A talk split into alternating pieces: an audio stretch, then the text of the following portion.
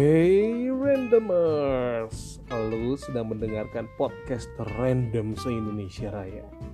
Random itu kita, sebab alam semesta sejatinya random.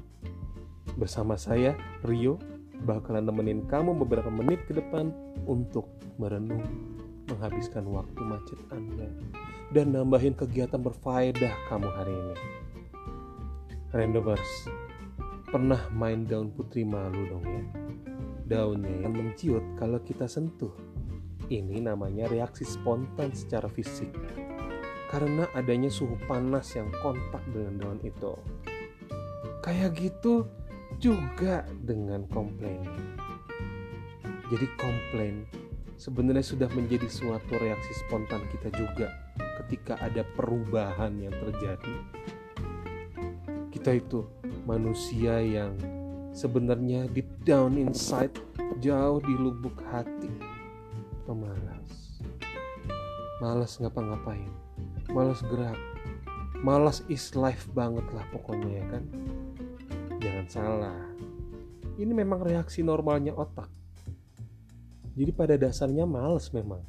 Semua tindakan yang dilakukan secara otomatis langsung dipilih sama otak yang cepet aja deh Udah yain aja biar cepet ibaratnya kayak begitu. Otak kayak gitu juga karena memikirkan lebih lanjut.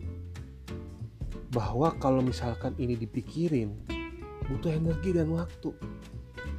Masalahnya mau nggak kita keluarin energi dan waktu? Kita butuh untuk benar-benar punya kemauan yang besar mengolah suatu informasi. Kalau enggak, ya males kayak ngapain gue urusin ya? Makanya ketika ada situasi yang sepertinya seakan-akan mengusik ketenangan jiwa kita yang sedang dalam kondisi mager sempurna kita itu segera ofensif. Kita protes atau yang kita kenal dengan julid. Kita nggak mau sengaja banget ya buat mikirin kenapa si A kayak begitu orangnya. Kenapa si A nggak mau dengerin saya berpendapat? Kenapa saya diremehkan? Kenapa saya sepertinya ternista sekali? Kenapa nih motor nyalip mulu? Kenapa nih mobil nggak pernah pasang sen kalau belokan? Dan seterusnya. Kita semua tahu mereka itu semua makhluk yang nggak perlu dipikirin. Bodoh amat ya kan? Seakan mereka bukan manusia aja kalau kita nggak pikirin.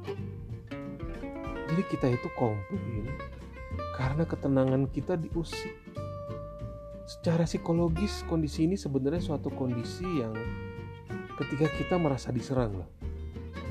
Apa sih yang diserang? Zona nyaman kita. Terus mesti gimana dong? Kalau nggak julid kan kayak bikin sakit perut gitu ya. Kalau nggak ngeluh gitu eh, kayaknya ada yang kurang gitu mulut asem gitu kayaknya. Kayak kacang hijau kurang ketan hitam. Nah kita simak aja di episode berfaedah berikutnya tentang gimana ya biar kita tuh nggak ngeluh gitu. Saya Rio stay tune talk to you soon